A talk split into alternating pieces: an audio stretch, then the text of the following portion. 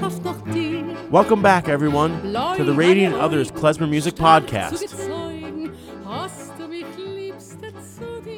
My name is Dan Blacksberg, and I'm happy to be back after a short break to share a second series of episodes featuring interviews with folks who make up the klezmer world. Back in August, I got to conduct interviews live at Klez Canada. Klez Canada is a program that takes place in the late summer, uh, about an hour north of Montreal, with a bunch of the great faculty there, which featured some of the best klezmer musicians and scholars really around. And I'm really excited to be able to share these interviews that I did there with you. The first one I'm sharing features two great Yiddish singers, Shura Lipovsky, whose voice you heard at the top of the episode, and Josh Waletsky, who you'll hear from a little bit later on. I introduced them more thoroughly in the main body of the episode, so I'm going to leave longer introductions for that. Suffice it to say, these two are really deep singers and really deep people. Since this episode is the beginning of the second mini season for the podcast, I actually wanted to acknowledge and give shout outs to a couple of the podcasts that have been big inspirations for me and uh, have helped me formulate my thoughts about why I'm doing this and who my audience is and sort of how to present all these people to you all. First and foremost, I want to shout out to the 5049 podcast run by Jeremiah Cymerman. Jeremiah is a composer and clarinetist in New York, and he's been doing this podcast for a number of years, which features uh, you know one-on-one interviews with artists mostly working in avant-garde music or avant-garde jazz or New York creative experimental art.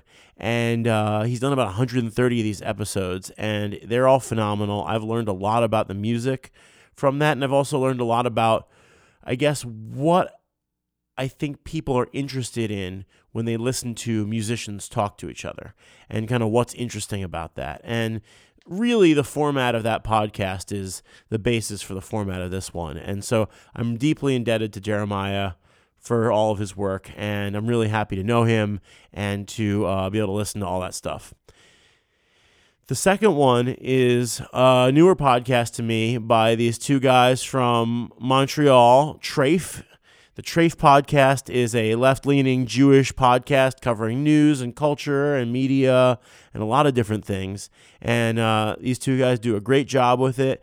And I'm actually featured on a recent episode talking about this podcast and sort of my uh, interesting year in terms of klezmer and politics and all sorts of stuff. So please check that out, the Treyf podcast.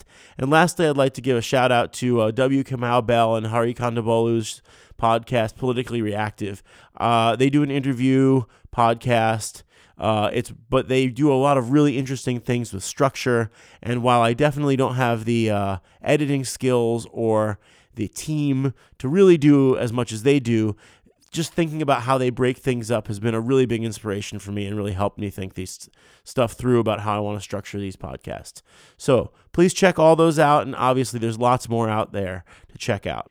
Check out old episodes of the podcast. We've got the other three that I've put up uh, with Michael Winograd, Pete Rushefsky, Zev Feldman. You can check all those out. Uh, please rate and review it on iTunes and either post about it on social media, Facebook, Twitter, what have you, and just tell a friend about it. Uh, anything we can do to spread this around, I think that would be really helpful and I would really appreciate it. I also want to let you know that I've released my first klezmer trombone CD, which may be the first klezmer trombone CD. It's also called Radiant Others, and I sincerely hope that you would go visit uh, either my website, danblacksberg.com, or danblacksberg.bandcamp.com slash album slash radiant others, where you can stream the whole album and pick up a copy. So definitely check that out. Uh, if you want to find out more about the people I'm interviewing today, you can find out more about Shura at shuralipovsky.com and Josh at waletsky.com slash Josh. Uh, yeah, that's about it for me. I hope that you've all had a wonderful run of Jewish holidays. And let's hear from first Shura and then Josh.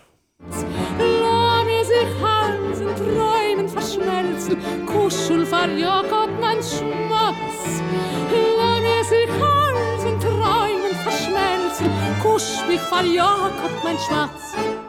All right. Thank you, everybody. Thank you so much. Welcome to Radiant Others Live at Klez Canada 2017, day two. Woo! Thank you.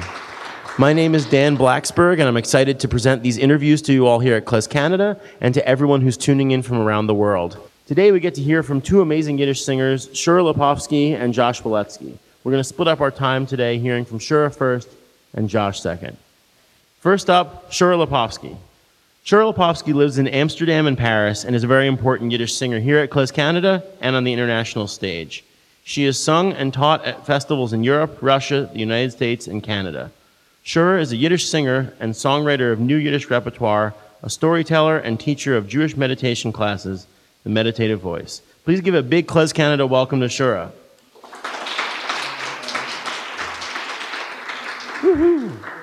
Thanks so much for doing this. Thank you, Dan. Um, in fact, it's a special day today. It's very, for me, it's very, as I said yesterday in the concert, how special it's for me to be in this community that's growing and growing and growing with wonderful artists sharing their knowledge with each other and then people supporting and bringing their backgrounds. So it's, it's such a wonderful, wonderful, important place.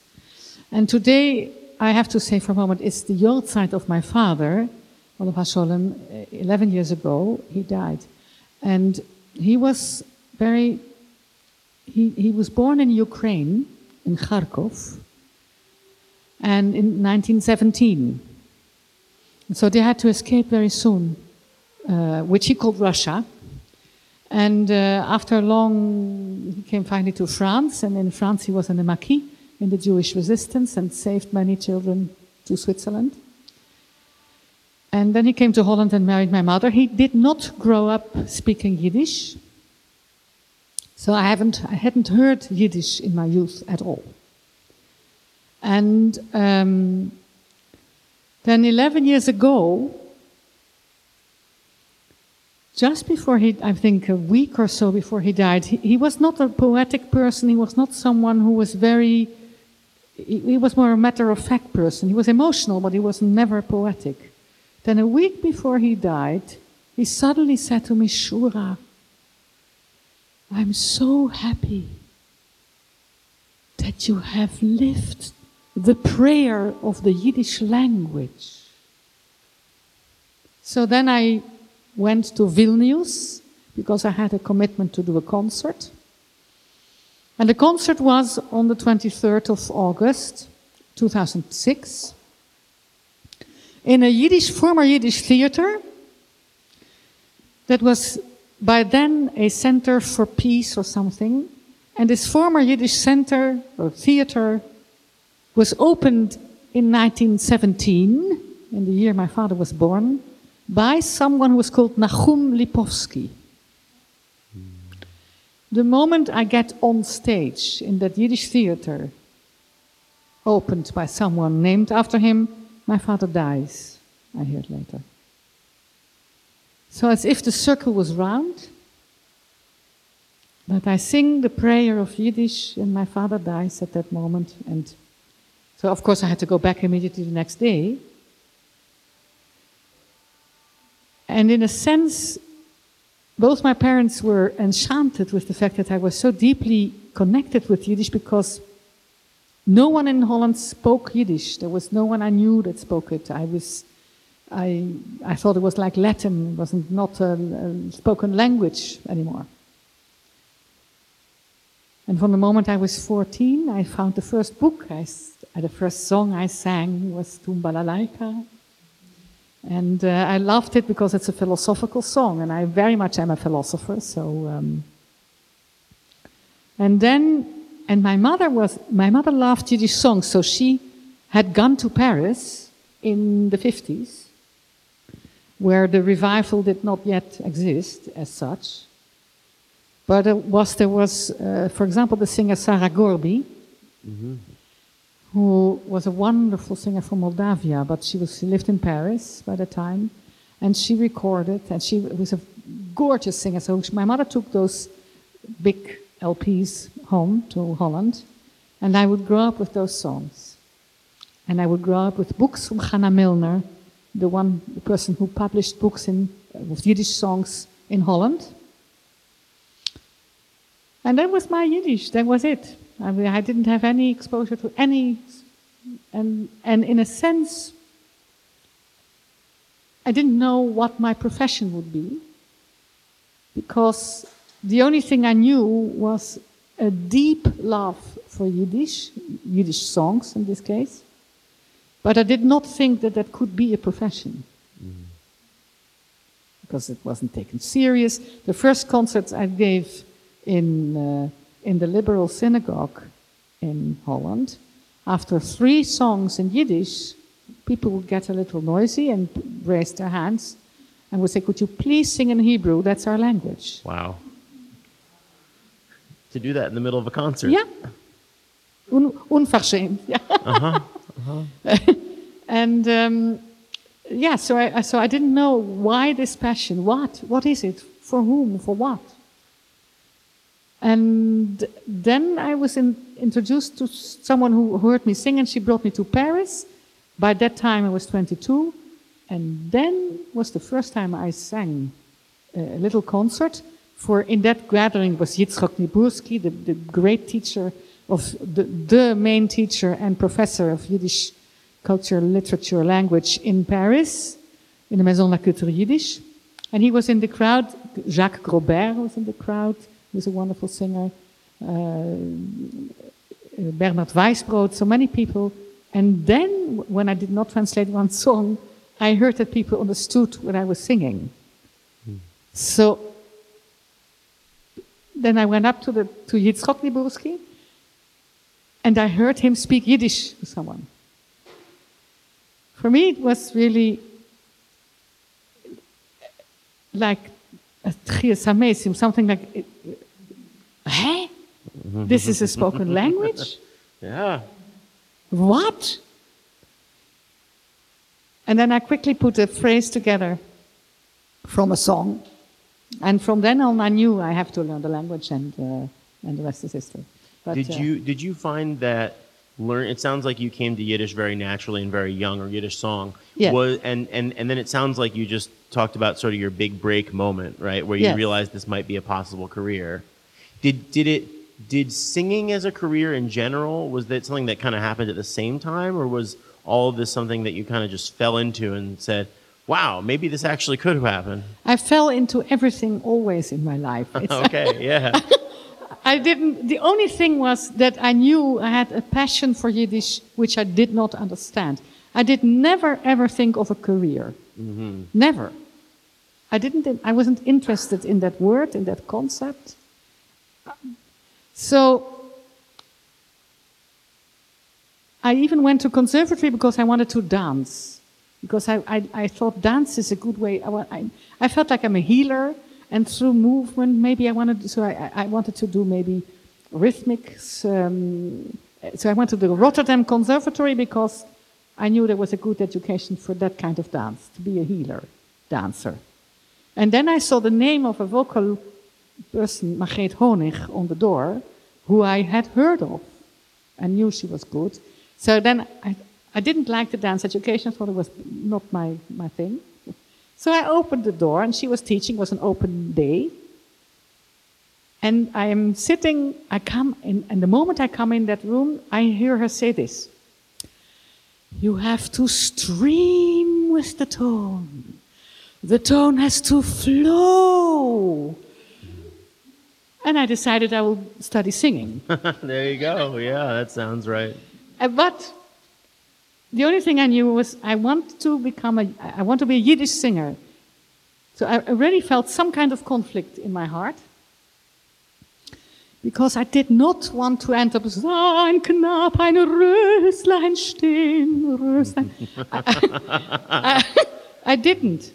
Yeah. So I was, on the one hand, scared that I would lose something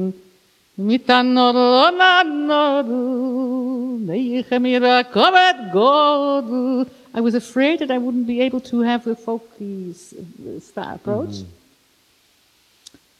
But as a teacher, she was she's a tzaddik. She was such a she is still alive, thank goodness, and we are still friends. And she's she's the vocal coach of, I mean, Dietrich Fischer-Dieskau sent her, his students to her. I mean, worldwide, she's one of the greatest uh, vocal coaches. She's teaching all over the world. And I left after one year. Mm-hmm. And we, I wept. We both wept. We said goodbye because I said, I'm betraying my soul. Being in school. Being that. in a conservatory where I'm going to only be taught bel canto. And uh, I can't. My whole soul yearns for, for rebuilding a world that's vanished. Mm.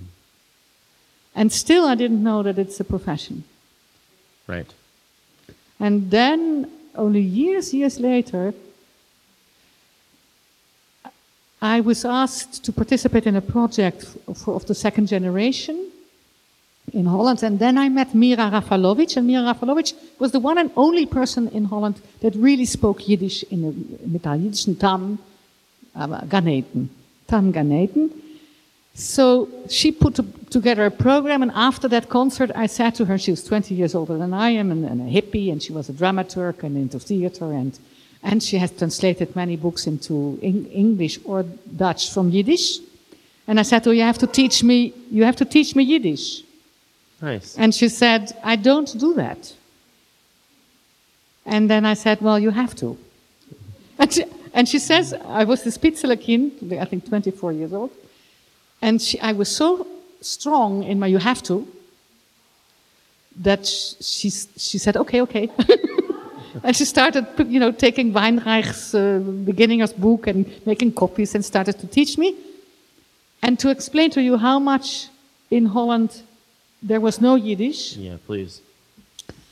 Uh, one day Avram Sutzkever came to Holland because we in Rotterdam we have uh, we have I think still very beautiful uh, once a year um, festival which is called Poetry International. Mm -hmm. So for that Poetry International, Avram Sutzkever, the most famous Yiddish writer and poet ever, came to Holland, and Judith Herzberg, who is a very great poet in Holland as well, Jewish poet and writer, was looking for someone who could translate his work for that festival.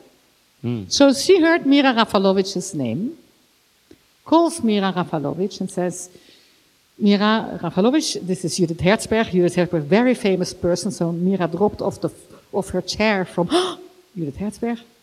And she says, you have to come to, uh, can you, are you able to come next week and translate poetry of Avram Sutzkever? And she said, no, I can't. I have a commitment. And then Judith Herzberg said to her, you don't have a choice. You're the only one. Oh. So she came. Yeah. And they became friends. But there was there were a few people here and there I found out later. But because of the fact that Jews who came to Holland very soon could assimilate, the, the, the, the Dutch attitude towards Jews was rather good if you compare it with every other country the, in the world. So Jews could build synagogues, uh, big Ashkenazic synagogues, Sephardic synagogues. So soon you know, the Yiddish language would disappear. Uh, I, I think that's that's really amazing, and I love to hear how much your self determination just really made things happen. One thing that I thought was really interesting that you said is a that you left conservatory for after a year, but b that you're I think of you as someone who has uh, uh, is able to imbue a classically trained style voice with uh, with a folk energy and a folk style. So and and you, here you are teaching the vocal warm up class, and I'm sure that you're very interested in embodiment and how the voice works as a thing. I was thinking about uh, what what's your relationship now between sort of classical technique and folk style, and how do you sort of mix that up, and what are the kind of discoveries that you feel you've made that are useful to people? It's a very important subject since, of course, I've been wrestling with it for years. Yeah. And, and I, I once gave a lecture in Paris à la recherche de la voix authentique, looking for the authentic voice, because I've come to understand that you can actually have a classic education by now. And, uh, and when you are very good, you can actually um, use classical technique and make it at surface of different styles. Because I think authentic singing, if you're bothered by a lack of technique, it will be in the way of your authenticity. Because you'll be afraid, or people, the audience will hear that you're forcing your voice, which of course is not making it sound like natural. Right. And if you are, because there, there are big classical singers who can make, who can sing Frère Jacques, Frère. Jacques. If I always think if you can still sing, in, like simple folk songs or sing in a simple way, then you're good. Yeah, that makes sense to me. And um, because then you're not bothered by your technique, but you're helped by your technique. And of course, um, uh, if I would sing, um, Vater Geuchen dieser Pushkalach, ne Futten auf die Droschkalach, hab ich mit dir in einem zusammen. That's a different style than when I sing my own songs that I wrote now, Sure. where it's more a ballad style. I, I, I think uh, uh, when I sing, Sie weißt du was, es ist mit dir, als ist Wund und als. That's more ballad, ballad style. But that's and that's that's to a your provenance, and it's a good thing that you're bringing all these new sounds in. Uh, one thing that I've noticed about myself as a trombone player is that uh, I sometimes the we call them extended techniques when you do things that are not traditional. A krechts would be Yeah. kind of an odd maybe example of that because it's from folk music and we don't usually associate that term with folk music. But for me, it's all the same. And I found that there are way if you have a perspective that is, I guess, embodying it about sort of going after just whatever technique is just whatever you need to get where you're going. A lot of these sounds can help you get going, like working on something in, in a Yiddish style might open up ideas about singing classical music or other kinds of things. And I was wondering, like, if you found that should be true as well. Absolutely. It's interesting because I think through my own, because I've been teaching myself a lot, just recording myself and then listening back and thinking, oh, I thought it sounds great, but it sounds not at all great. So just, and in a sense, I think I developed more of a strong mid, mid voice quality Uh huh. that usually in classic, like classical singers have less. It's more, more like this, and it's, I am here, uh, oh yeah, yeah, yeah, yeah, or, or not, or even not with the krechts. When I go back to Margreet Honig, sometimes now I do. Uh huh. She says it's so interesting how you have maybe your, your chest uh, voice is much more developed than usually with classical singers. Oh, that that's so cool. Yeah. Um, yeah, I've been learning about more of this because my wife is singing in a in a all women's choir in Philadelphia, and she's been I've been learning about the technique of the voice. But as a brass player, uh, someone said it's as if these are your vocal cords, and then everything else is exactly the same.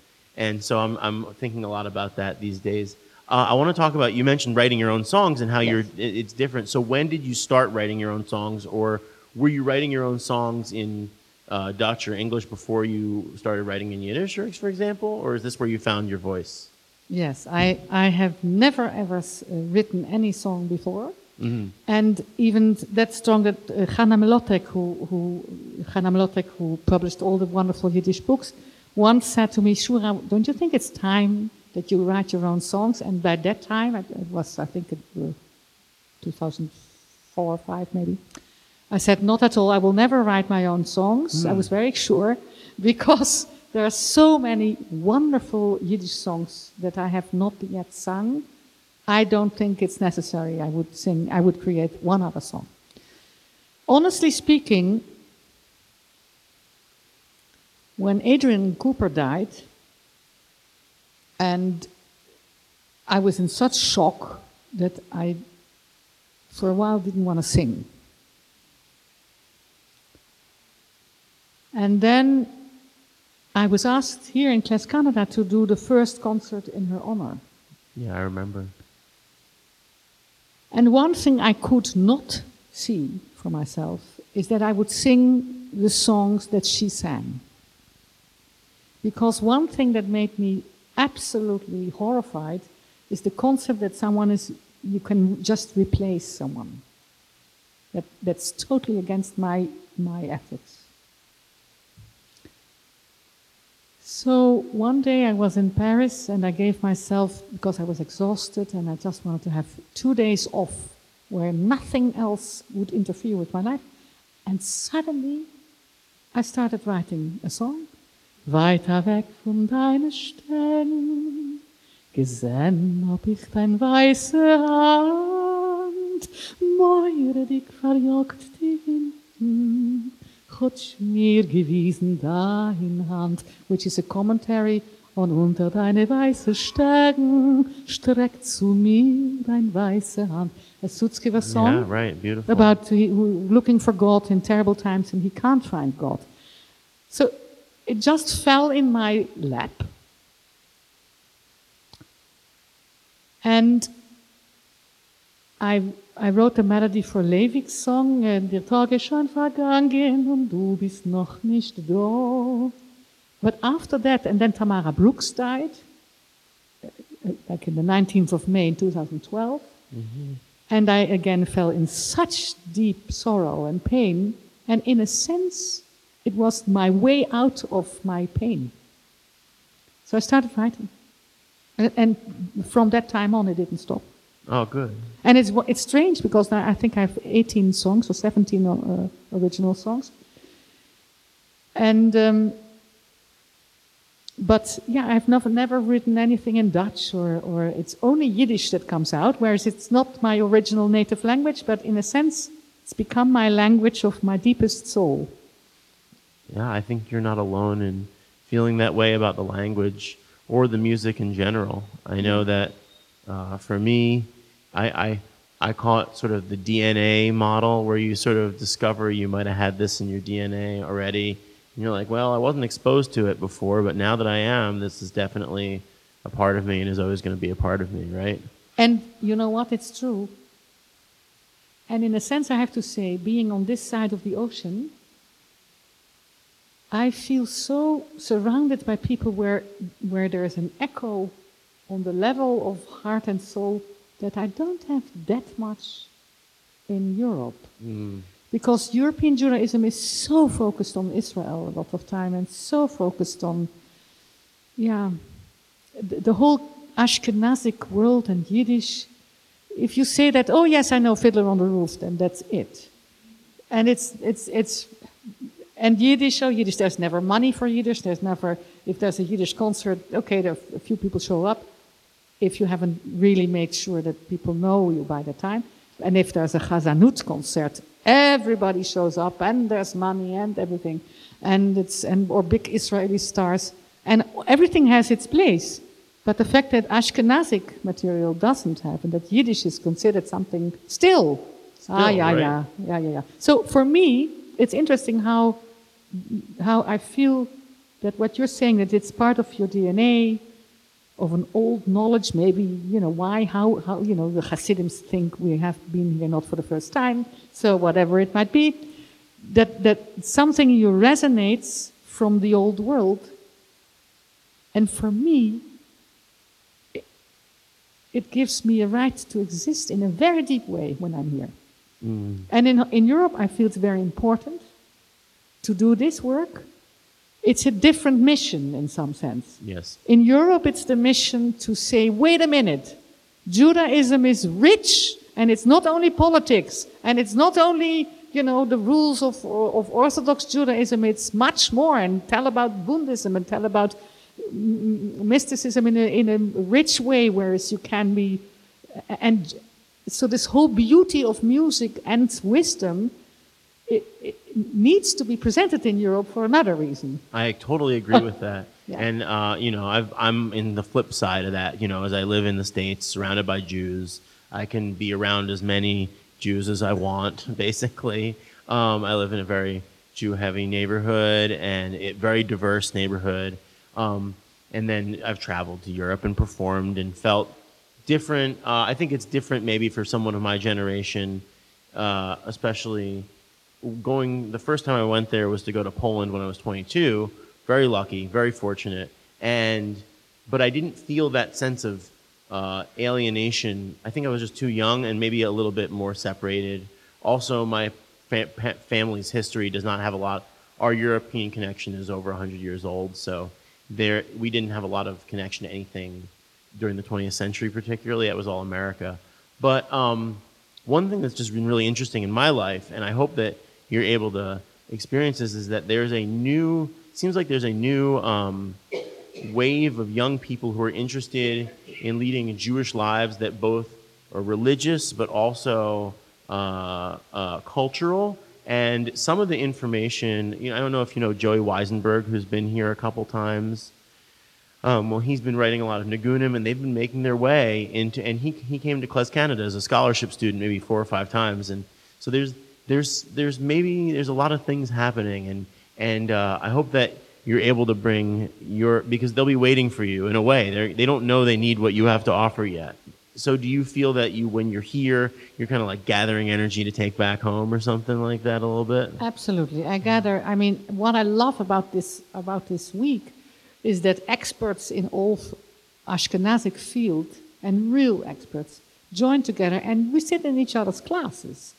And just so normally you give and give and give, and here you receive and receive and you give, you get feedback, real feedback, mm-hmm. feedback in a literal sin, uh, literal sense, and um, so yeah, it's it's it's very enriching. And then what you're just saying about young people now finding their w- new ways in, in, in, you know, what you just said, being creative and in a new way religious.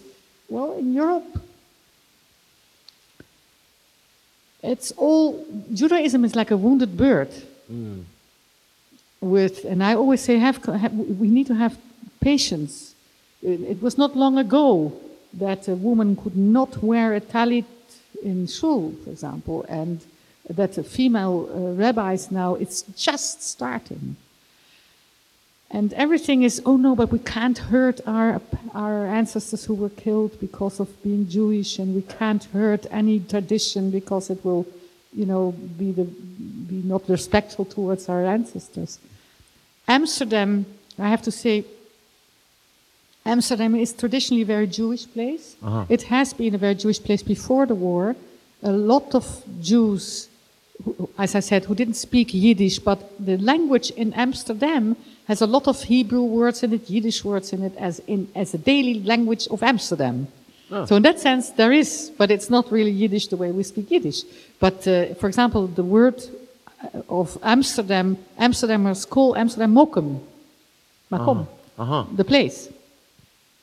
And uh, daar ga je, when you say Lachaim, there's a lot of Yiddish and Hebrew in the daily language in Amsterdam.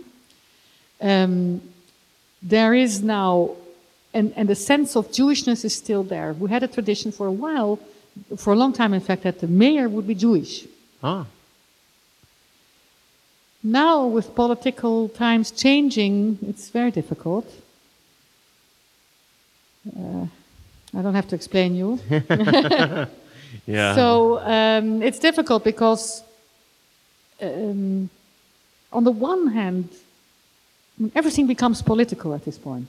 I think so. Yeah. And my political view is it's important to make culture the most important political instrument, as we all do, as, as Josh does all the time, as we all do, which is reach out in a way that you don't oppress people all the time by just saying, well, this is the reason, and and uh, you know, we were there first, no, you were, they were there first, and you know, like political fights.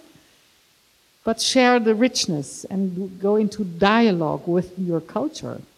So for now, I think it's even becoming some kind of medication to help that we won't destroy each other.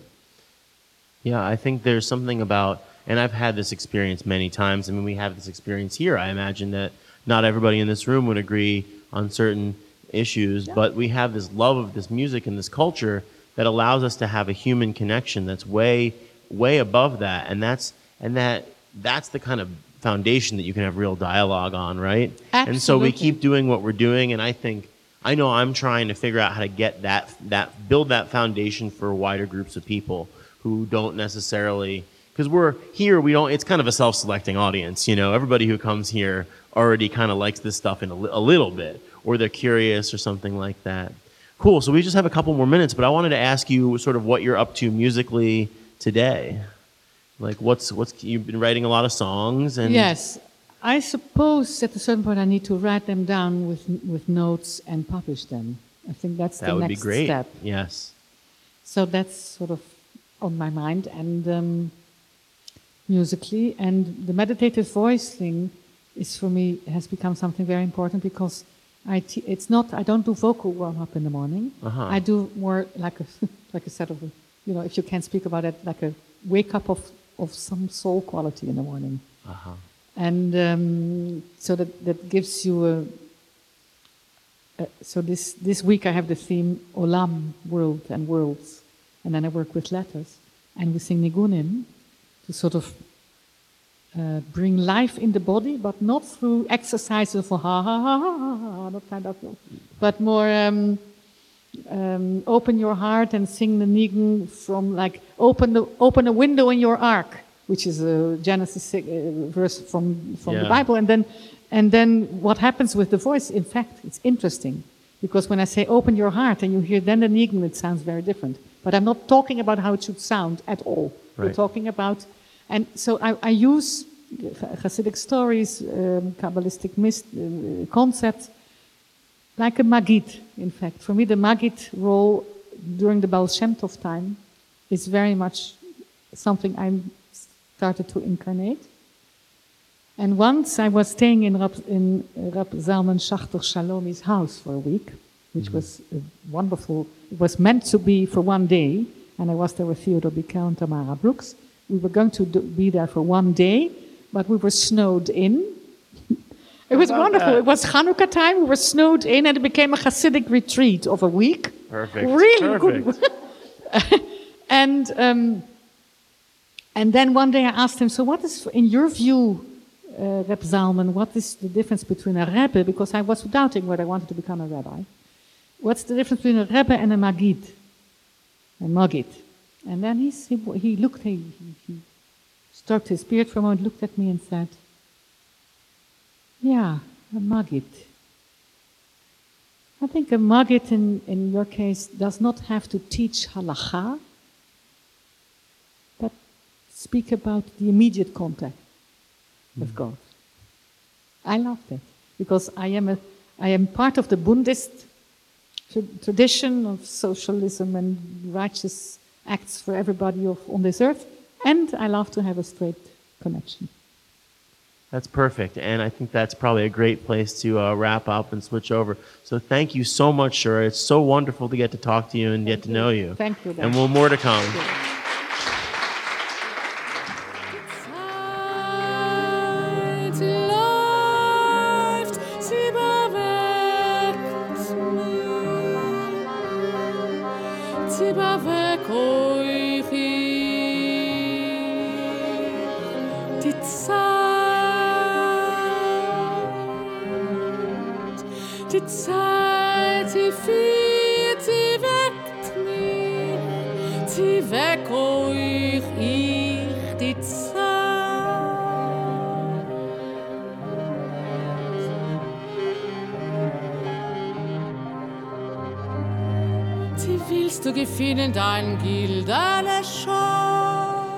Next up, we've got another incredible Yiddish singer, Josh Waletsky.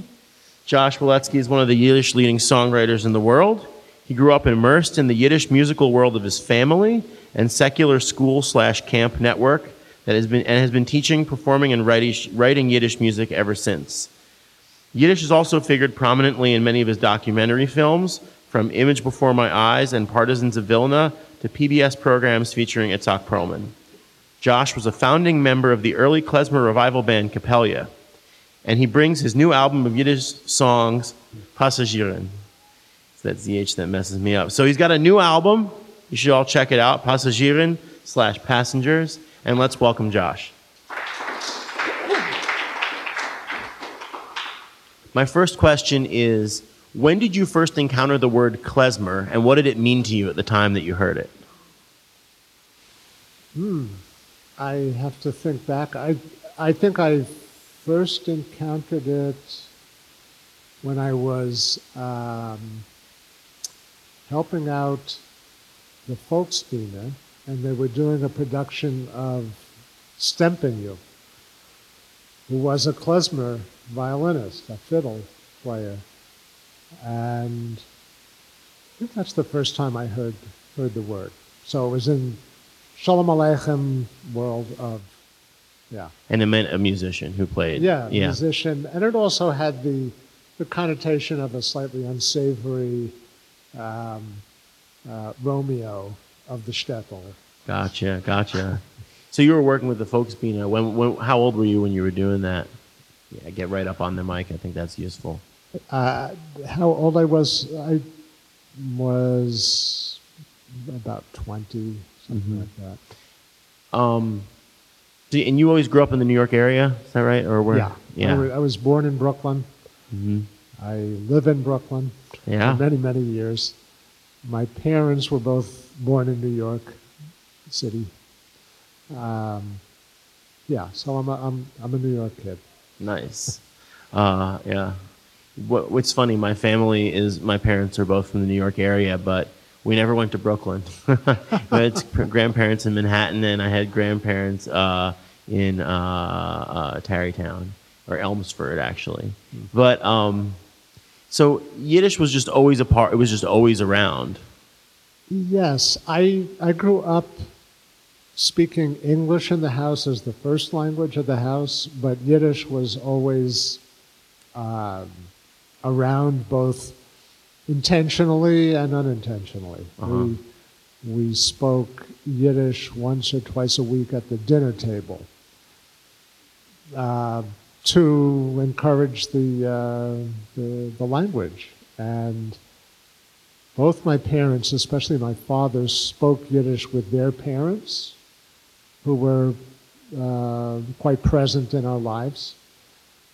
Um, and I went to Yiddish uh, schools, after, after school schools, and on the weekends. Uh, so Yiddish, and, and there was lots of singing, lots Yeah. of Yiddish singing.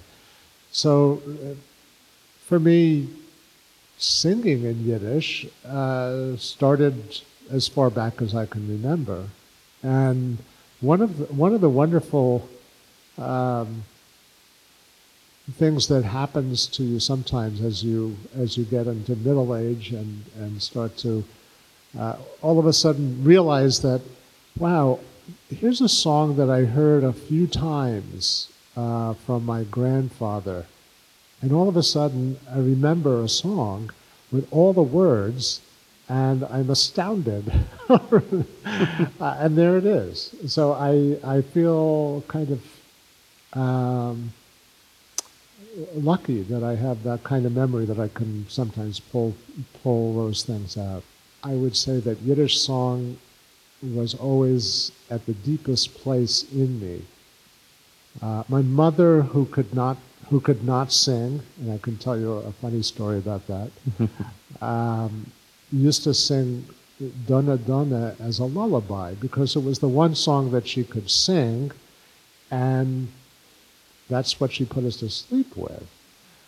So that's that's as early as your memory goes back, usually, your, your, uh, your lullabies. And my father had uh, a wonderful voice and was known as a singer. Oh. In fact, he recorded a, a 78 of uh, children's songs for the Schiller system, um, which uh, befindet sich in YIVO. It's in the YIVO archive now. You can go Oh, to the cool. sound archive and hear Shalom Waletsky singing uh, children's songs for So, what was it like being in this system? I mean, I can't imagine growing up even as uh, uh, having a Jewish life that was so secular, because that just wasn't available in the in the context in which I grew up. So it it felt extremely um, foundational and secure in my in my Jewish identity, and at the very same time, completely like like a tiny splinter of a splinter of a minority. Mm. So when my friends in in school uh, were were going for bar mitzvahs, I Chodesh gewusst mit was me estes. You know, it's like I I was rarely in a synagogue. Uh, a few times I'd gone with my mother's uh, father, but um, I, it, it was a strange kind of split consciousness because I felt completely uh, Jewish, and yet the the religion was uh, was quite um, uh, foreign to me as as far as the you know contemporary going to synagogue and and learning Hebrew. Yeah, that was totally off my map. And you were aware of that even at like 12, 13 years old? Yeah, because my my friends from from public school, uh, and then later I went to a private school, and they were um, they were in, in the synagogue world if they were Jewish, and most of them were. It was a Jewish neighborhood in the Bronx actually that I grew up in, and then later moved to back to Brooklyn. Yeah. Do you remember or did you have any feelings of sort of isolation because of that or just that this was like why am I so weird or anything like that or was it Yeah, absolutely. That was that was the entire experience. It was, but it wasn't as an individual that I felt weird. I felt part of a very secure world, wow. very secure world of my family and uh, a network of, of friends and a long tradition. I mean, the uh, the Yiddish poet H. Leivick um, had, uh, grandchildren that I knew at, at camp, and he had written, in fact, one of the poems just especially for Camp Boiberik that I knew by heart because I'd heard it, you know, since I was little, and that was like the great H. Leivick. Uh, so I felt very securely part of a uninterrupted Jewish world and worldview and very rich cultural, you know, my, my, my teachers were Chana Mlotek, was, was the music counselor. I mean, it was like the whole um, uh, aristocracy of, of the Yiddish cultural world were, was my family and friends and colleagues, you know, since, since, and at the very same time, I knew this was a tiny stripe in the hmm. big flag of the world. That's really interesting. I think one of the main differences about my experience in terms of that isolation or feeling weird was that I didn't feel like I was a part of anything that was different than the other people around me. So any kind of pushback I was getting from other Jewish kids just made me feel like I was didn't belong at all because I was had a very, we just had basically the same experience. Although maybe it was like I know for a while for me I was like kids from the suburbs they suck. Kids from the city I'm a city guy. And um, but Right. but to have that feel like you're part of something bigger that's really interesting. And i think once i realized that this stuff was out here that that was the piece that was missing. But you always had that growing up. I always had it, and I think in the klezmer revival, which is our theme this this summer, yeah um, I felt I felt that two track thing because the vocal music, for example, on Kapelye's first record, which Yeah. I which I participated in, um, I sing uh, Rabbi Sai, Rabbi Sai. It's exactly as my father sang it. A complete. So the whole the whole phenomenon, which was Henry Sapoznik listening to scratchy 78s and uh, teaching the rest of us, you know, this tune, this klezmer tune, was one track, and me singing stuff that I'd sung my entire life was another track. And actually, in a way, what's exciting about right now and this this new CD that's coming out is I'm beginning to finally weave the two together in an interesting way. Yeah because the the Yiddish song tradition doesn't really have the kind of accompanied singing of the kind of songs that I write.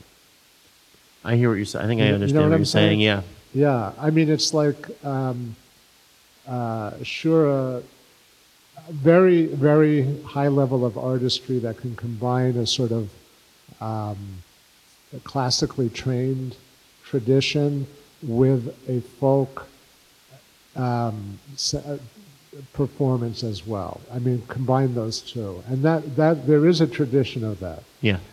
Looking from across the lake, Shura and I probably look like we're the you know in the very same uh, place. Well, sure.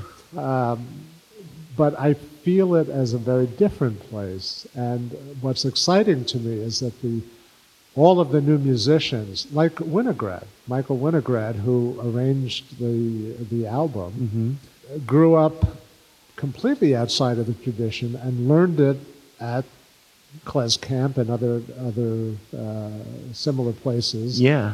from from the from the old masters, but he didn't grow up with it in his ear, and yet he's been able to become, I think, a masterful uh, proponent of the style, and so to be able to work with people who are at that level of you know, musicianship in general and mastery of a, of a Yiddish inflected or a Yiddish idiomatic musical style, writing new songs is, is um, uh, a great privilege. And uh, I'm glad I've, uh, you know, we say in Yiddish, as mir lebt, der lebt. If you live long enough, you live to see it happen. Yeah. And so I feel like I've lived to see it happen this, this summer. Well, it's uh, an interesting thing I've noticed about our, my generation, and I'm a little later coming into it than people like Michael Winograd and some other folks, but we didn't learn this music with divisions between song and and and the music, the instrumental music had been pretty developed by that point. So I think maybe it had sort of caught up in the way, i- as, as opposed to like when you started getting into the instrumental klezmer music, it was like, wow, what's going on here? But I already know this vocal tradition is very well established, and we just sort of got it all at once. I actually didn't even know they were separate for a long time, maybe until really recently. And it's one of the things. One of the things I'm trying to tease out is what were the continuities and what were the things about the current klezmer mo- like history or era that we've been in, I say maybe for the last 30, 30, 40 years that are brand new. And I think this is one of the things that is actually brand new. Yes. And um, but so to go back to what it was like to ha- be learning those instrumental music. I mean, you were interested in learning the instrumental stuff. Oh, absolutely. The instrumental stuff was familiar to some extent. It's not that I hadn't heard it before. I'd heard it at weddings. I'd heard it uh, at the, uh, on the bandstand, in fact, at Boiberik, at uh, Camp Boiberik. I mean, I'd heard the music. Often it was in a theatrical context. So it's like wedding music that was in a staged wedding, okay? Ah. Or an art song form, uh, like an Itzik Manger uh, text that was used as a Batchen song that was recorded by Louis Danto, who's a wonderful vocalist, uh, Canadian. Yeah, Uh, he's yeah. great. Yeah. Um, that I, I learned in order to be able to teach it to someone for a production at Boiberik, uh, you know, the camp. So I, I would say it came mostly through the theatrical, which is, you know, it's a sort of a second hand, but still a very vital form because the, the Yiddish theater was extremely, and still is, extremely important in transmitting uh, the music. And it's also important for gigging. You know, I mean, it's like it, it's it's part of the cultural life which which helps us sustain what we're doing. I found some of the earlier recordings. I hadn't heard, let's say, Brandwein, for example, Mm-hmm. And those were revelatory. That that Just the uh, energy in there or whatever. the the musical structures, you know, the, the actual language, the actual musical language. Um, you know, I uh, I'm very interested uh, in this coming year or so to try to do some uh, deep analytical work about Yiddish folk song uh, and Yiddish song and its features and what makes it. Uh, uh, I think Cookie referred to it as being crooked. Remember, she talked about that, how the Polish musicians thought the Jewish tunes were crooked. And there is something uh, not uh, four square, especially in the vocal tradition, uh, which I which I think is a very precious thing about it. In fact, die was Dieres, aber wo? Aber Chaber und Chaser sein, wie das Leben mal. Me macht von Wohnung er Kante, me macht von a Stott. A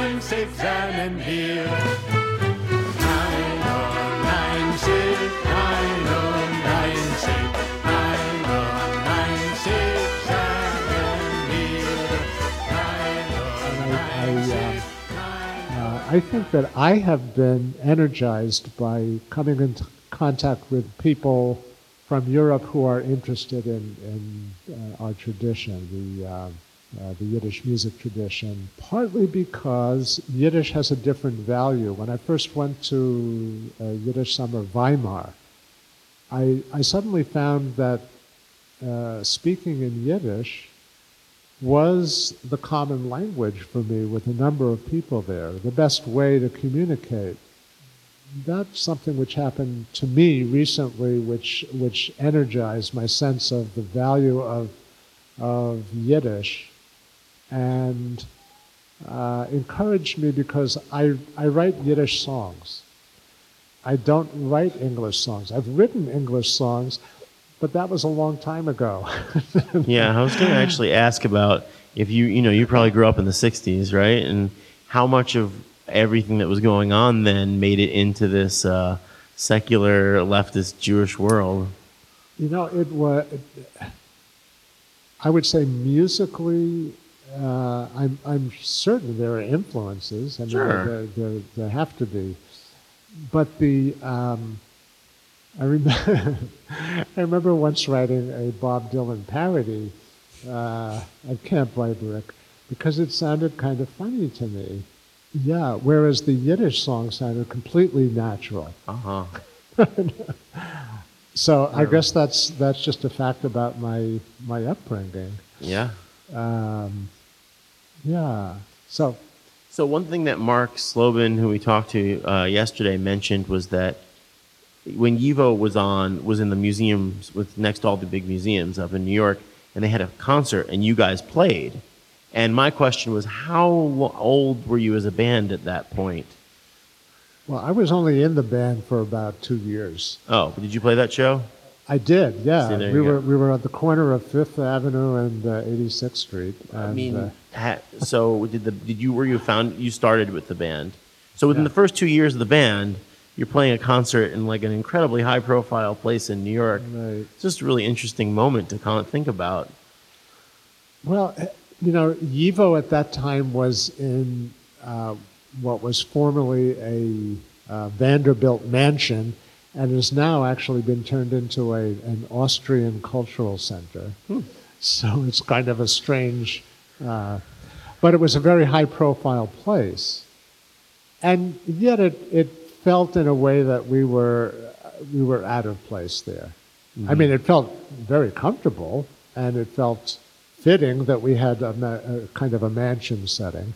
But it was a library and, a, you know, it, it wasn't really, um, it, it felt like it was borrowed space. Uh, Yeah. Yeah. I remember coming across that album, Future and Past, uh, at a used record store and just thinking, oh, it says Klezmer, I'm going to get that.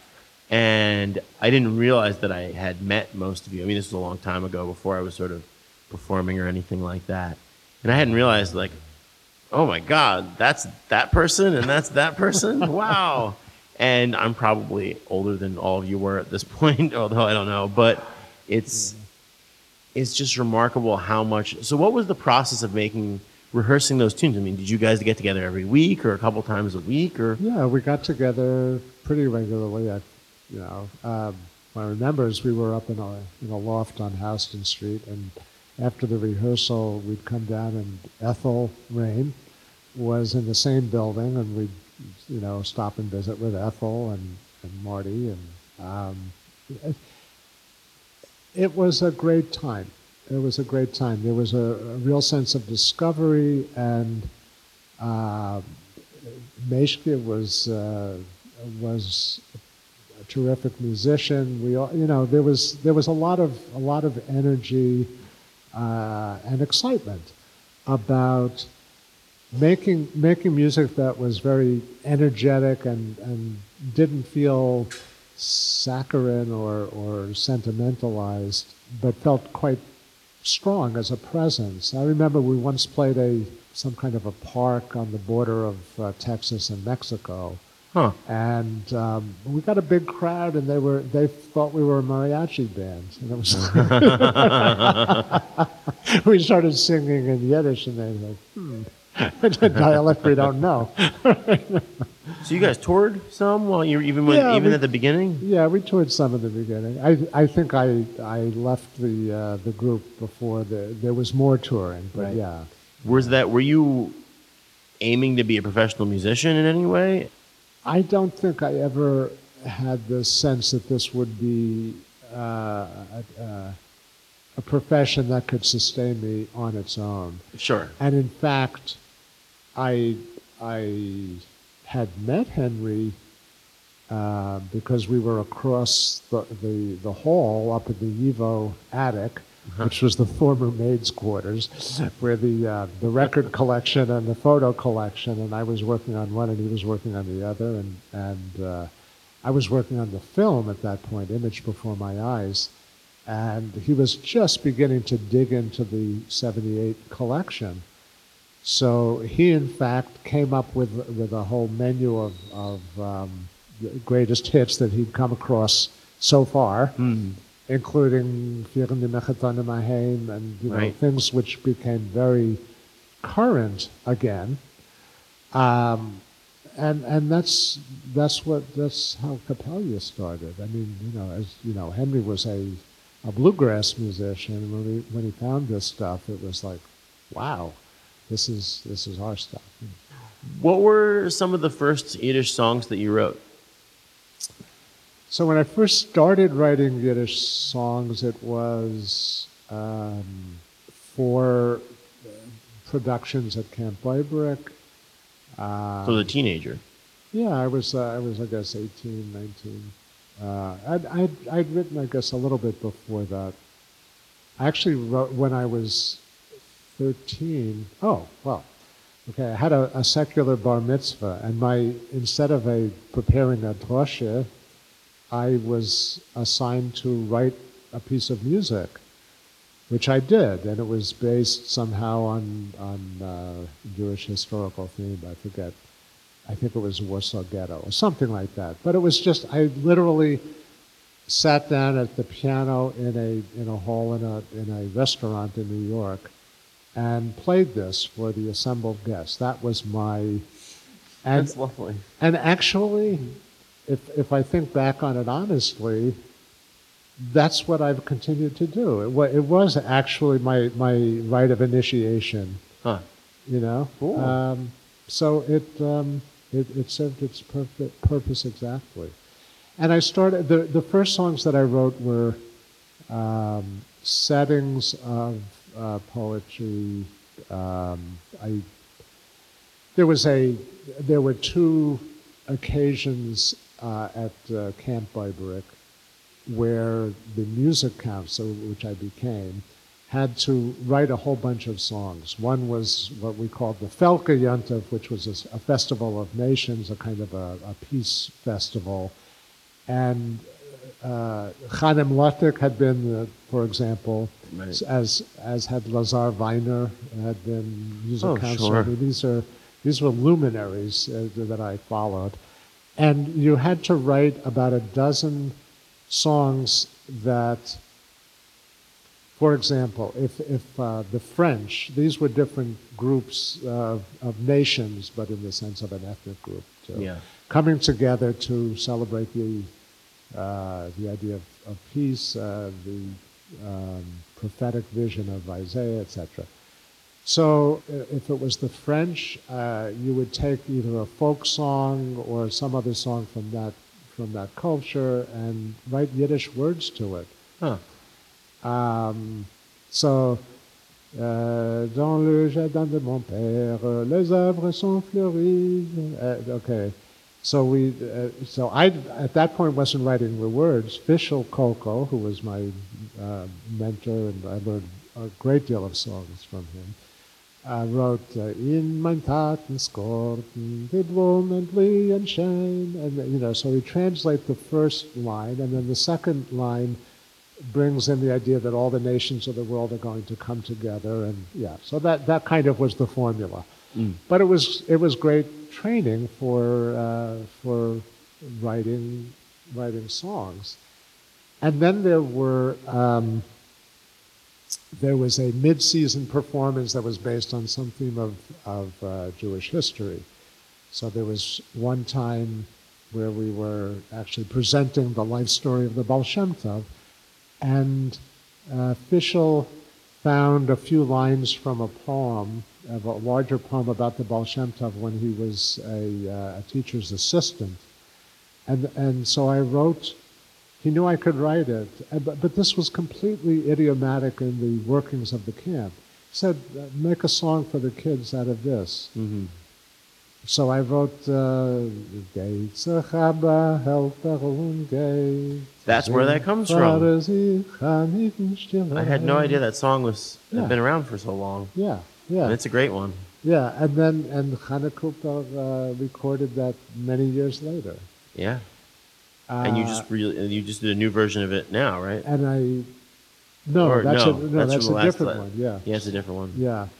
But so that's when I started getting those texts uh, as an assignment for uh, basically a theater production, which is why I say the theater has been a very productive and, and important um, Yeah. uh, site for creating songs. So that's what, that's how I got my start.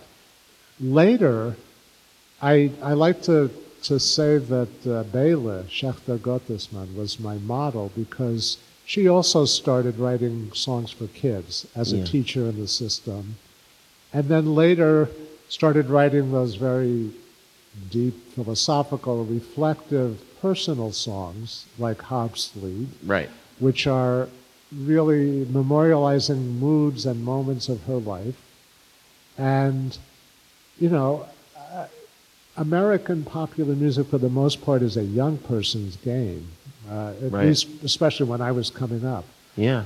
And so the fact that, oh, well, here's, here's a, actually a mature person writing not I Want to Hold Your Hand, which was Right. a great song, but, you know, Yeah. look, um, the autumn is full of gold. You know, Right, let's not be scared of, of growing old. So it's, it was a great, um, I, I uh, that's another thing I like about the, the Yiddish song tradition is that it's a, it, it's a mature Mm-hmm. look at life.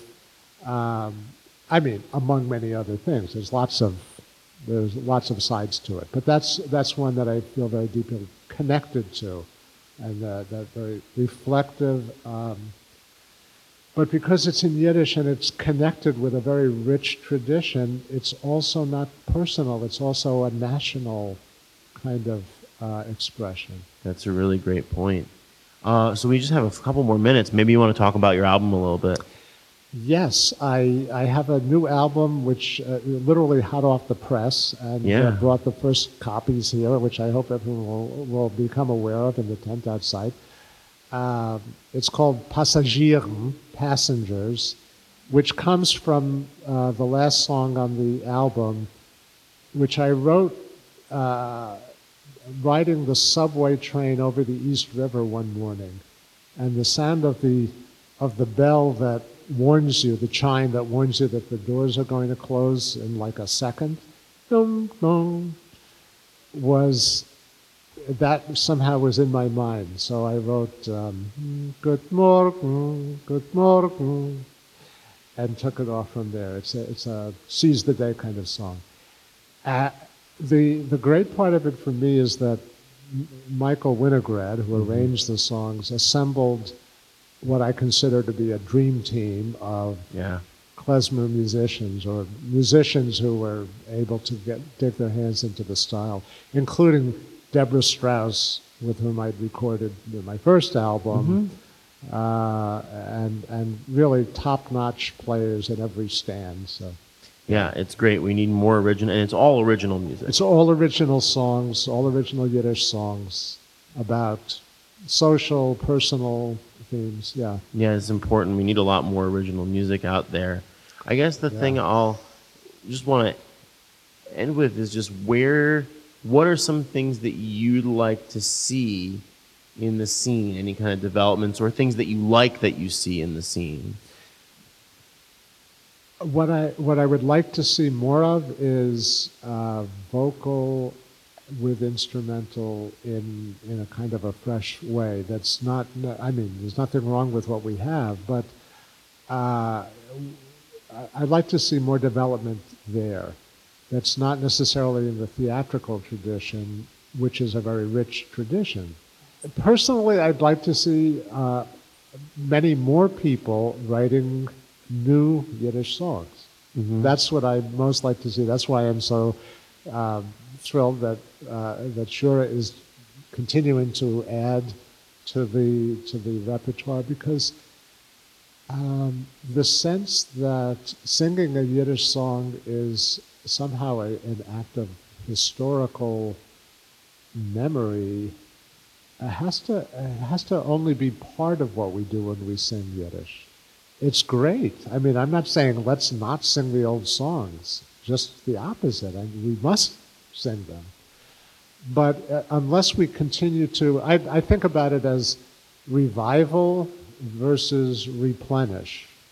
You know, unless we keep replenishing the well, then the, you know, what are we reviving? We're reviving older and older. Then we become like biblical enactments or something. I mean, eventually, it has to continue to be living, uh, and and then we get a very rich mixture of, of things.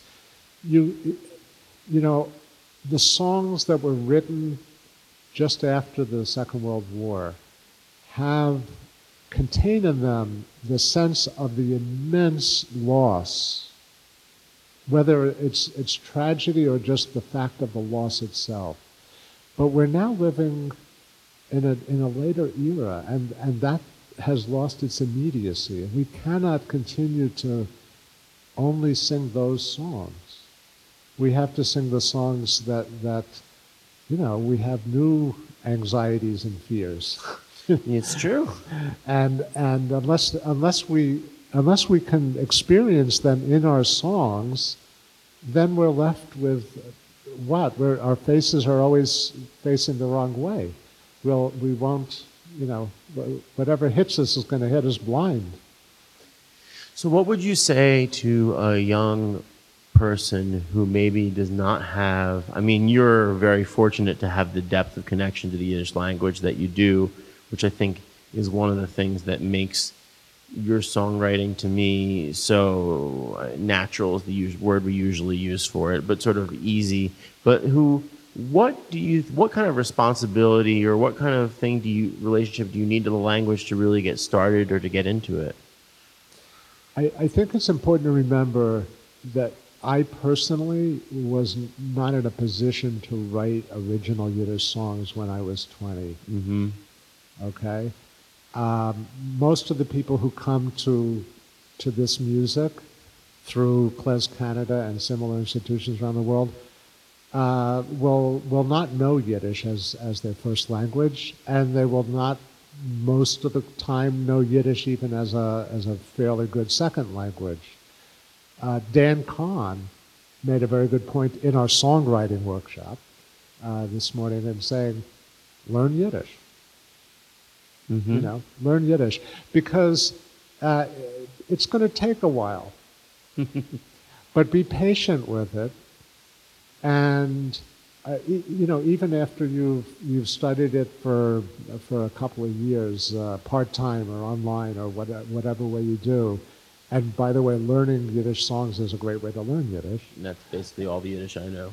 Well, that's a good start. That's, Yeah, that's totally. not to apologize for. But the, the thing is that you begin to have feel a connection to those phrases and idioms, and they start to mean something only when you use them. Like if you have a conversation and someone throws in a Yiddish expression, then it begins to mean something in that context. Then it makes it different for you to write a Yiddish song than to write a French song. There's nothing wrong. You could write a French song or an English song. But if you don't have the, the living connection with the phrase or the, or the point of view, the way of looking at the world, the way of experiencing it, the connotations of a, uh, uh, a word, um, then, uh, you know, then why do it? So I, I, my, my feeling is, uh, vertief you know, get, get into it, uh, listen to Shura's songs and my songs and, other, and Dan Kahn's songs the new songs as well as all the classics. And just immerse yourself in that. And then you find you find the direction and write some you know write new tunes. They'll, they'll be without words and you'll find a partner. We, we talk about collaboration. And then, then uh, you know 10 years down the line you'll come up with your own hook because you've you've heard enough of this stuff Yeah, let's do it. That'd be great. all right so I think that's probably a great place to wrap up for today. Just want to thank Josh Waletsky so much for being here, and thank you all for being here. And Jashura.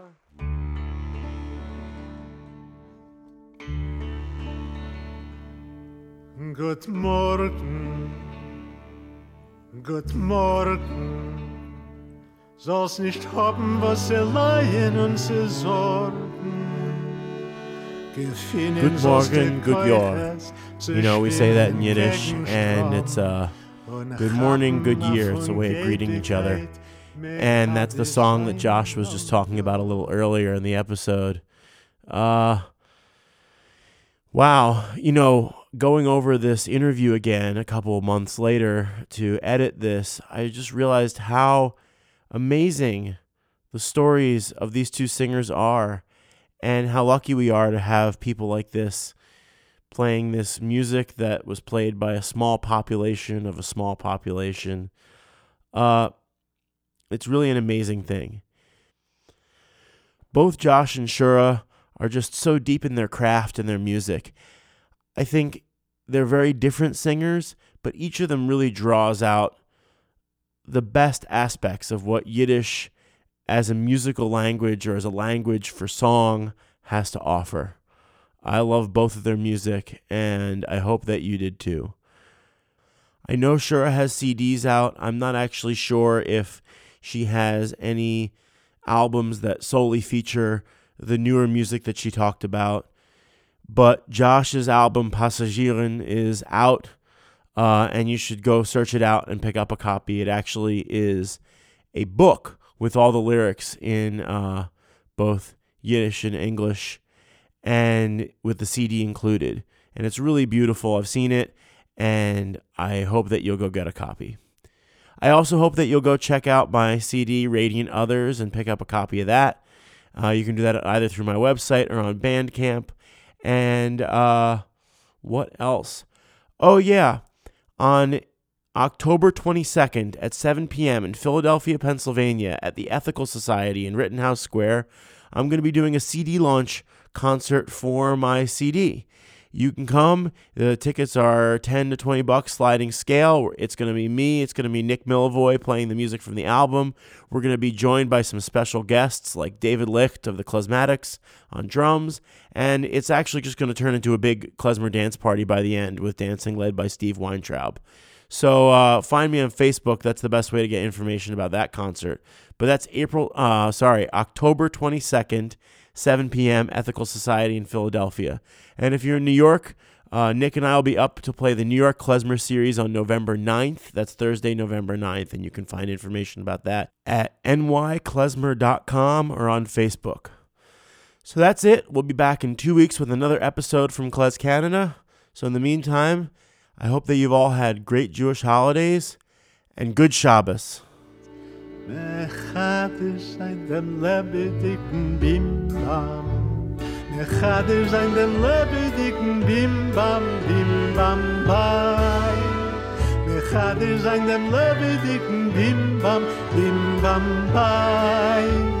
Wir haben sein dem Lebe dicken Bim bam bim bam. Klingt das Glädel Bim bam bim bam.